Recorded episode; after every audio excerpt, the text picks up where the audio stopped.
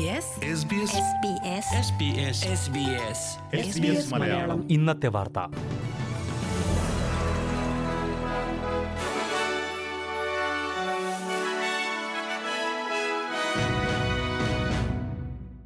നമസ്കാരം.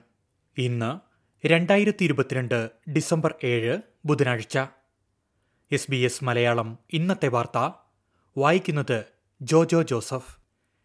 രാജ്യത്തിന്റെ സാമ്പത്തിക വളർച്ചാ നിരക്കിൽ വർധനവെന്ന് റിപ്പോർട്ട്.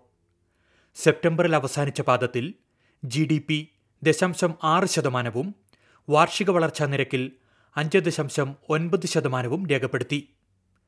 അതേസമയം ജി ഡി പിയിൽ ദശാംശം ഏഴ് ശതമാനത്തിന്റെ വളർച്ചയാണ് സാമ്പത്തിക വിദഗ്ധർ പ്രവചിച്ചിരുന്നത്. ഭക്ഷണം യാത്ര എന്നിവയടക്കമുള്ള ഗാർഹിക ചെലവിൽ വർധനവ് രേഖപ്പെടുത്തിയിട്ടുണ്ട്. രാജ്യത്തെ ജനങ്ങൾക്കുണ്ടാകുന്ന സാമ്പത്തിക സമ്മർദ്ദം സർക്കാർ മനസ്സിലാക്കുന്നുവെന്ന് ട്രഷറർ ജിം ചാൽമേഴ്സ് പറഞ്ഞു. അതേസമയം ഒഴിവ് കഴിവുകൾ അവസാനിപ്പിച്ച് സർക്കാർ യഥാർത്ഥ പരിഹാരങ്ങൾ മുന്നോട്ട് വയ്ക്കണമെന്ന് പ്രതിപക്ഷം ആവശ്യപ്പെട്ടു. ബ്രിട്നി ഹിഗിൻസിന്റെ ലൈംഗിക പീഡന പരാതിയിൽ ആരോപണ വിധേയനായിരുന്ന ബ്രൂസ് ലേമാൻ മാനനഷ്ട കേസിനൊരുങ്ങുന്നുവെന്ന് റിപ്പോർട്ട്. മാനനഷ്ട കേസുമായി ബന്ധപ്പെട്ട നിയമ നടപടിയിൽ ലഹ്മാനെ പ്രതിനിധീകരിക്കുമെന്ന് സിഡ്നിയിലെ നിയമസ്ഥാപനമായ മാർക്ക് ഒബ്രിയൻ ലീഗൽ പ്രസ്താവനയിൽ അറിയിച്ചു. മുൻ ലിബറൽ പാർട്ടി സ്റ്റാഫ് അംഗമായിരുന്ന ബ്രിഡ്നി ഹിഗിൻസ് ലേമാനെതിരെ നൽകിയ നിയമ നടപടികൾ കഴിഞ്ഞയാഴ്ച അവസാനിപ്പിച്ചിരുന്നു. ഹിഗിൻസിന്റെ ആരോഗ്യനിലയുമായി ബന്ധപ്പെട്ട ആശങ്കകൾ കണക്കിലെടുത്താണ് വിചാരണ നടപടികൾ അവസാനിപ്പിച്ചത്. രാജ്യത്തെ സർക്കാർ ആശുപത്രികളുടെ പ്രകടനം റെക്കോർഡ് താഴ്ചയിലെന്ന് റിപ്പോർട്ട്. മിക്കയിടങ്ങളിലും രോഗികൾക്കുണ്ടാകുന്ന നീണ്ട കാത്തിരിപ്പാണ് ആശുപത്രികളുടെ പ്രകടനം മോശമാകുവാൻ കാരണം.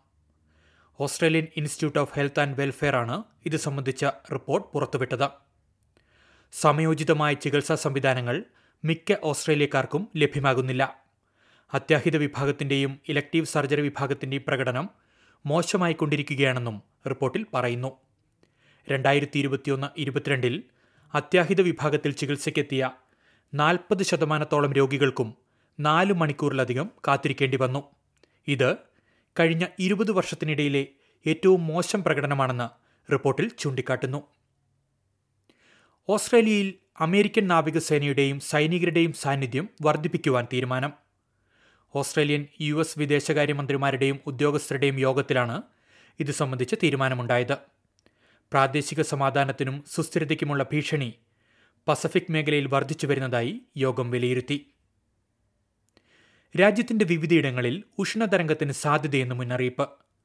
വെസ്റ്റേൺ ഓസ്ട്രേലിയയിലും നോർത്തേൺ ടെറിട്ടറിയിലും അടുത്തയാഴ്ച വരെ ഉഷ്ണതരംഗം നിലനിൽക്കുമെന്ന് കാലാവസ്ഥാ വകുപ്പിന്റെ മുന്നറിയിപ്പിൽ പറയുന്നു. വെസ്റ്റേൺ ഓസ്ട്രേലിയയിലെ പിൽബാര കിംബർലി വടക്കൻ ഉൾനാടൻ ജില്ലകൾ നോർത്തേൺ ടെറിട്ടറിയുടെ ചില ഭാഗങ്ങൾ വടക്കൻ ക്വീൻസ്ലാൻഡിന്റെ ചില ഭാഗങ്ങൾ എന്നിവിടങ്ങളിൽ നേരത്തെ തന്നെ ഉഷ്ണതരംഗത്തിന് ജാഗ്രതാ നിർദ്ദേശം നൽകിയിട്ടുണ്ട്. വരും ദിവസങ്ങളിൽ രാജ്യത്തിന്റെ ചില ഭാഗങ്ങളിൽ താപനില നാൽപ്പത്തിയാറ് ഡിഗ്രി സെൽഷ്യസ് വരെ ഉയരാമെന്നും കാലാവസ്ഥാ കേന്ദ്രത്തിന്റെ മുന്നറിയിപ്പിൽ പറയുന്നു. ഇനി പ്രധാന നഗരങ്ങളിലെ നാളത്തെ കാലാവസ്ഥ കൂടി നോക്കാം.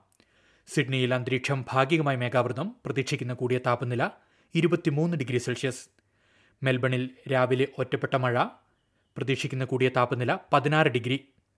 ബ്രിസ്ബെയിനിൽ രാവിലെ ശക്തമായ കാറ്റിന് സാധ്യതയുണ്ട്. മഴയും പ്രതീക്ഷിക്കുന്നു മുപ്പത്തിയേഴ് ഡിഗ്രി സെൽഷ്യസ്. പെർത്തിൽ തെളിഞ്ഞ കാലാവസ്ഥ ഇരുപത്തിയേഴ് ഡിഗ്രി. അഡലേഡിൽ മേഘാവൃതമായ അന്തരീക്ഷം പ്രതീക്ഷിക്കുന്ന കൂടിയ താപനില ഇരുപത്തിയൊന്ന് ഡിഗ്രി സെൽഷ്യസ്. കാൻബറയിൽ തെളിഞ്ഞ കാലാവസ്ഥ ഇരുപത് ഡിഗ്രി. ഡാർവിനിൽ അന്തരീക്ഷം ഭാഗികമായി മേഘാവൃതമായിരിക്കും. പ്രതീക്ഷിക്കുന്ന കൂടിയ താപനില മുപ്പത്തിയഞ്ച് ഡിഗ്രി സെൽഷ്യസ്.